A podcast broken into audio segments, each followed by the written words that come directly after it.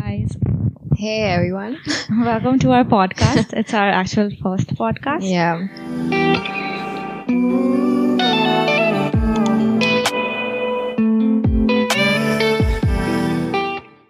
don't know where to start because it's our first one, but so we're just going to start with the prompt we had. Okay. I brought up a conversation. I mean, I was thinking in my head that do people really change or can people really change? And I personally am strong believer that people can. And sure, I have a lot of people I have given the chance to and they really haven't. But I still will always be on team change kind of thing. What about you? Do you think that people can change? I think I've changed. Everyone around me, we've all. But it's more than change. It's more like evolved. Mm. I don't think anyone's really enforced like we got to change. And then just set up guidelines and, to get some sort of results. So, but I think that's important, right? That you like. But did you change overnight or over a period of time? I don't think that's possible. Do you believe people who say that they've changed overnight? No, I don't think so. I think you can get that in line where you want to change or want to evolve or you find something that you really want to invest your energy in and that could result in changes. Drive. Yeah, but you can't just decide like, I'm going to change and the next day. Yeah. Do you think you can change for another person? For another person? No. Maybe with another person. So you mean like a friend or like relationship or like you mean change with growing with the relationship? Yeah, exactly. I don't think I can like that person says like I don't like so and so. I can't just like stop that overnight. Yeah. But like you can maybe listen and maybe also realize like what made me do those things.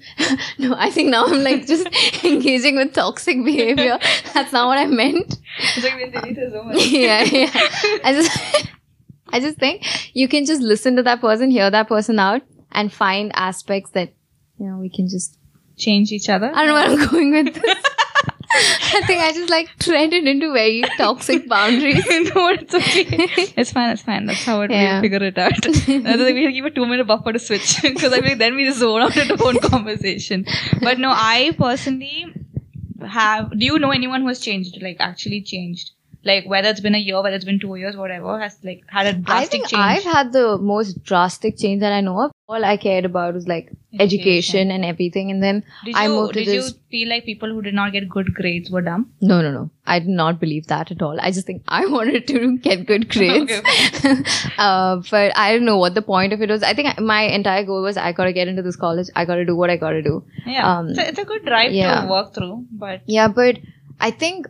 So because of that, I don't really have any attachment to my school life. So because of this kind of a drive, I just lost out on like 14 years that could have been like completely different. I feel that's most NRI student problems. Not really like had a good school life. I had a very happy school life. I don't miss school one bit. Like for me, I watch like other students studying. I'm like, God, I'm so glad I'm done with it. I know, it's a very... very for me, it's like PTSD, just watching kids write boards, study... Ugh, I can't. I hated school life. So, like, how do you think you changed from that? So, like, that's a person who went. And I always had these, like, strict rules for myself. But that's not the point of living, right? Yeah. It's about, like, exploring things and figuring out yourself. And also, I think because of that, I didn't grow at all in my school life. I was the same person who went in and graduated. So, you meant, like... But okay, but that's so sad. I wasted 14 years of growth. You could have been a better person. I don't think I was a good person either in school, like compared to what I possibly could have been. I don't think so. But 5 years of architecture school across 2 universities did, I think, so much change that. So I can't even imagine what 14 years could have actually done. Mm. So but then again, I mean, I get that point. But if you had to meet your friends now, and if you didn't know them when you were in school, would you be friends with them now? Yeah, for sure.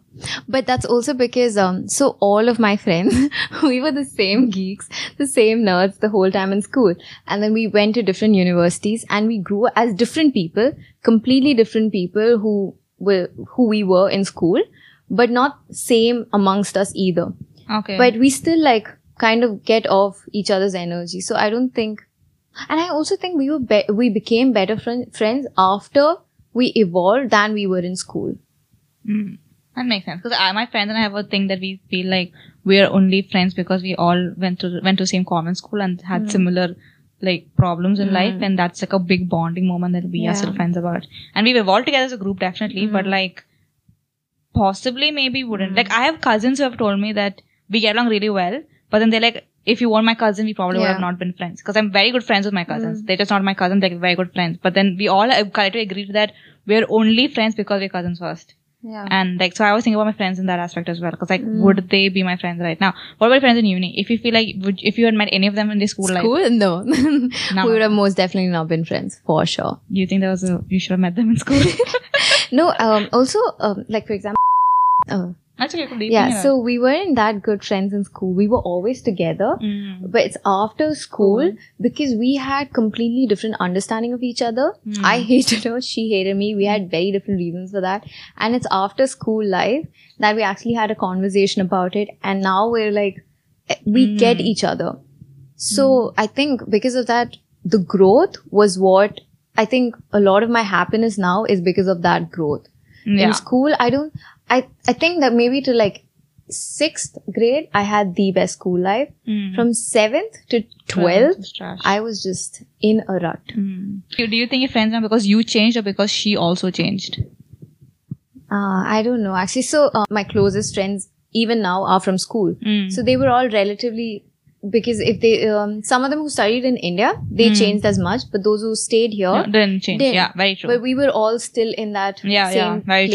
True. Yeah. At the end, change or not, our principles were always the same, whether in school, whether in college. So I think that kind of governs. Have any of your friends like fucked up in like life and you held them accountable? So I've had to do this only once for a major incident. Okay. It was my friend who cheated on her boyfriend. I did not like the boyfriend anyways, but that was not okay. So for me, it's basically like, if someone cheats on somebody, I will give you a buffer of a good week to open up and talk about it. And in that 1 week of a buffer, I don't see you take the initiative I want you to have been taking. Like, I've had a bunch of friends, girls, guys, both have kind of played around in the moral gray area since school. And I've always been like a disciplinarian in my group, like But like, it's not about that. It was just like me wanted to hold people accountable from a very young age. Because I was like, you do not get to fuck around and then walk around with no remorse or no consequence for your action. Because like, ideally, sure, every decision, even worse, justify it. My God, justify it. That's like the worst. Rationalizing your most irrational actions is the craziest and, then the most creative thing. It's a very, honestly, it's a brilliant thing. People who can do it. Do you think people who cheat, like they plan to cheat? No. It depends. I know some people have cheated because they wanted a reaction. So that is planned. Like, if they were not getting validated enough, and so for attention. Not, I don't know, attention or care or whatever, but some people, I think it's just instantaneous. Do you think that when people say like, oh, the alcohol made me do it, do you really believe it? Like, the saddest part is, I think all of us have experienced the intoxication enough to know exactly what you're capable of. I truly believe that you will never do anything drunk that you didn't want to do when you're sober. And I feel like when people are like, no, I blacked out. Blackout is a different story. But even then, I feel like you don't really do. It's not like you go and enroll in the army or something, right? It's not like you just don't do anything. It's like you do something. It's something that like, oh, actually, I kind of had thought about it. So I really feel like people who use it. It's always a considered action, A lot of people like always say that they change after they get betrayed or they betray someone. And then they're like, this is the stepping stone to my change in personality. And then they like go off Instagram for a month, or they just like don't do anything. Change should just be a catalyst for a result, but not like to cause a result. You just like change. Yeah. And it shouldn't be like, I will change for this reason. It's more like, I will change for my betterment and whatever else happens in the past. But like, do you think if you were in the wrong? Like in situations like this, like you have blamed the alcohol and you have decided to change and you have done it, how long would you ideally, like if you changed, would you actually go tell the person, I have changed? Do you think the only reason you changed when you were in the negative or for whatever reasons is only because you have people in life that hold you accountable if you didn't change? Because for me personally, it's like, one thing is definitely my morals on my own ground is definitely a big thing. Yeah. But second thing for me is basically like, like, I have a lot of friends in my life who are very much on the right or wrong. Like, there's no, like, gray area. Do you believe in gray area between, like, rights and wrongs? For some aspects, not for everything. Okay, fair enough. But, like, for me, most things are very, like, black and white to me. Depends. Most... If it holds another person and their emotions are involved. Should we get into the trolley problem right now? Oh, that's a very good question, actually. But I feel like we don't have enough viewers for this. But, like, yeah, like, it's a... we need someone, but actually we should do a toy poll when someone's in, we're doing guest thing, because you and I both know the answer to it. Doesn't really work that way. But yeah, basically for me, like, I know that I'm very much holding myself accountable for every decision, every action I make. One, because as an only kid, I feel like I'm very constantly aware of my actions and how it'll affect me, my family. There's a lot of time to introspect yourself. Yeah, not too much time in your life to do that. But second is, I have a lot of friends who are very much like, they will not be like, oh, it's okay, you're my friend, you made a mistake, you learn from it. No matter what age, what time frame, what mindset, I could be like pissed out, blackout, drunk, and if I still make a mistake, my friends will hold me accountable for that mistake. And I feel like it's really important to have friends who hold you accountable, because like ideally it's great to have supportive friends, not a doubt. Like, it's, you always have you can make a lot of like quantity supportive friends, but having quality friends who keep you accountable for your actions, especially knowingly causing people pain. See, unknown pain is impossible to avoid, but knowingly causing pain is like a whole different thing. My mom keeps telling me something like, you know, if you do someone wrong by any aspect, like knowingly causing them pain, or the fact that you've caused them pain unknowingly, but you don't really acknowledge it or validate it in any aspect, whether it's like emotionally, financially, whatever, you will never sleep healthy. Like, you will never sleep well. And there are things that still like come into my head that I subconsciously or consciously, I don't know, things that I've done wrong before. Is it like a cringe moment? Yeah. I feel like it'll all eventually become a cringe moment. Yeah. But like, do you believe in that? Because I truly believe that people who have done you wrong, they can never sleep well. But then again, I know a lot of people who have done absolute trash. Sure, they sleep really well. Actually, I had a conversation with one person. I actually had a conversation with one of my friends who actually did really do something really messed up in life. And then he did change, and I truly believed he changed. And maybe he still has, like, I don't know. I'm really hoping he has. But I really was asking, like, dude, when all of these things happen, like, you know, when you willingly made these decisions and whatever, do you think now, did you sleep uncomfortable? Were you like even remotely guilty? Like, you know, like any part of you that knew you were doing wrong and was okay, like was not okay with it? And he's like, no, I knew everything I was doing. I never felt bad. I slept very wonderfully, in fact. And I was like, even though you know you're causing pain. He's like, yeah, because I was doing it for my selfish reasons. And he's like, when you're selfish enough to that extent, it doesn't really matter. Like, you're doing it for yourself and you sleep very well, in fact. And then he's like, and that's the aspect for anybody who does anything that knowingly causes people pain.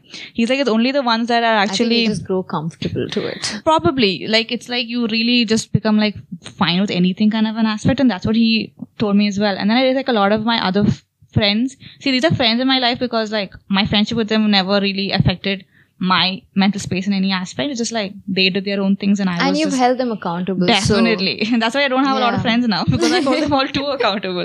But I agreed, because so like, it's okay. You've been a good friend to both people. The person who was definitely. I feel like I've spent so much of my time just being like an only kid. Like, I'm just every relationship's third wheel now.